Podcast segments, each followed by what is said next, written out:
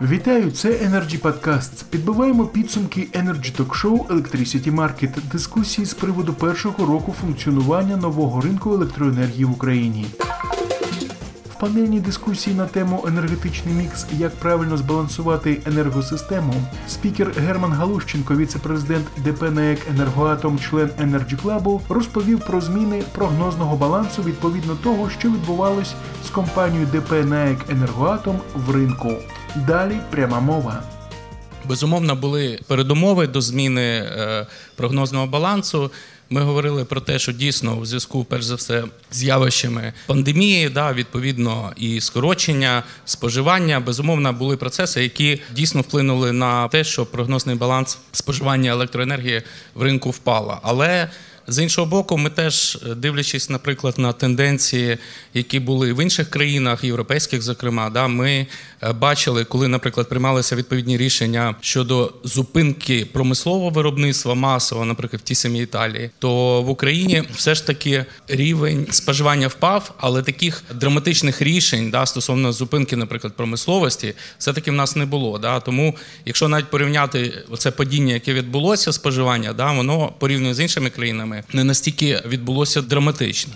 Спікер Віталій Зайченко, директор з управління АОС України, головний диспетчер НЕК Укренерго, розповів про формування балансу та прогнозних балансів на перспективу. Далі пряма мова. Що стосується фізичного балансу, то саме той прогнозний баланс, який затверджений міністром і який готує НЕК він е, відповідає на основні е, питання того, як може працювати енергосистема. Мабуть, всі вже чули. а Я ще лишній раз скажу, що наша система є досить негнучкою. У неї дуже висока доля базових потужностей енергоатома, які можуть працювати тільки в базовому режимі і допускають е, маневрування тільки, скажімо так, в тижневому циклі.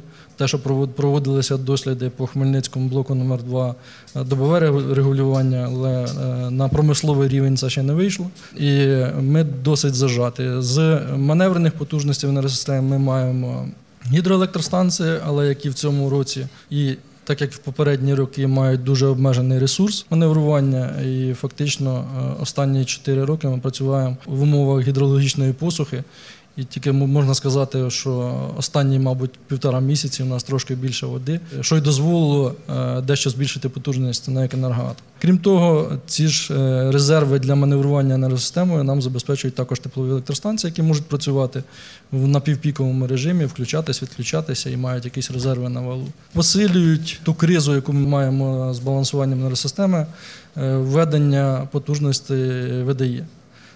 Сонячні вітрові електростанції вони є джерелом, яке стохастичне, яке змінює е, свій виробіток постійно. Те, що можу сказати з реального досвіду, на протязі 15 хвилин в енергосистемі е, в день ми мали небаланси 600 МВт плюс, 600 МВт мінус, які потрібно компенсувати якимись засобами. Те, що ми маємо, я говорю, це потрібно підтримувати резерв або на гідростанціях, або на теплових електростанціях. При відсутності резерву на гідроелектростанціях е, весь резерв має бути розміщений на теплових електростанціях, і це, звичайно, збільшує їхню присутність в енергосистемі і витісняє базову потужність на енергоатом. На сьогодні все це були Energy Podcasts. Найцікавіше з Energy Talk Show Electricity Market вже незабаром. Залишайтесь з нами і будьте у курсі актуальних подій. Energy Club – пряма комунікація енергії.